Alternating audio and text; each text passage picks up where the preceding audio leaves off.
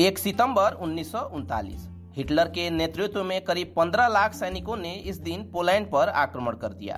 Poland की सेना ने जर्मनी का सामना तो किया, लेकिन टिक नहीं सकी और अक्टूबर तक पोलैंड पर जर्मनी का कब्जा हो गया। पोलैंड पर जर्मनी के हमले के दो दिन बाद ही ब्रिटेन और फ्रांस ने जर्मनी पर जवाबी हमला कर दिया।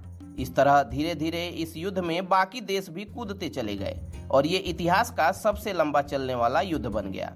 हम इसे दूसरे विश्व युद्ध के नाम से जानते हैं। हालाँकि दूसरे विश्व युद्ध की शुरुआत का ये केवल तात्कालिक कारण था। माना जाता है कि दूसरे विश्व युद्ध की पृष्ठभूमि पहले विश्व युद्ध के खत्म होने के साथ ही तैयार हो गई थी। पहले विश्व युद्ध के बाद यूरोप में हिटलर और मुसोलनी जैसे तानाशाह सत्ता में आए। दोनों ही राष्ट्रवाद की उग्र भावना को भड़काकर सत्ता में आए थे।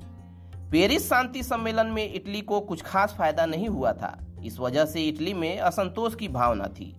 जर्मनी में हिटलर भी इसी तरह कुछ कर रहा था। एक दूसरी वजह, साम्राज्यवाद की भावना को भी माना जाता है। 1931 में जापान ने चीन पर आक्रमण कर दिया और मंचूरिया को अपने कब्जे में ले लिया।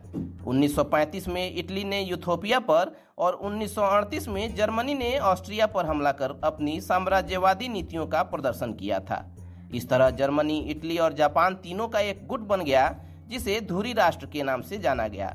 दूसरी तरफ़ फ्रांस, इंग्लैंड, अमेरिका और सोवियत संघ का अलग गुट बना, जिसे मित्र राष्ट्र के नाम से जाना गया।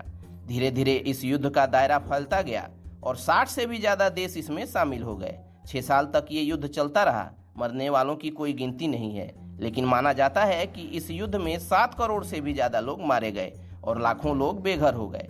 छह साल बाद जापान पर परमाणु हमले के बाद इस युद्ध का अंत हुआ। ये इतिहास का सबसे विनाशकारी युद्ध साबित हुआ। चलिए दोस्तों, आज के इस पॉडकास्ट में इतना ही। मिलते हैं अगले पॉडकास्ट में। तब तक keep searching for knowledge and try to be a kind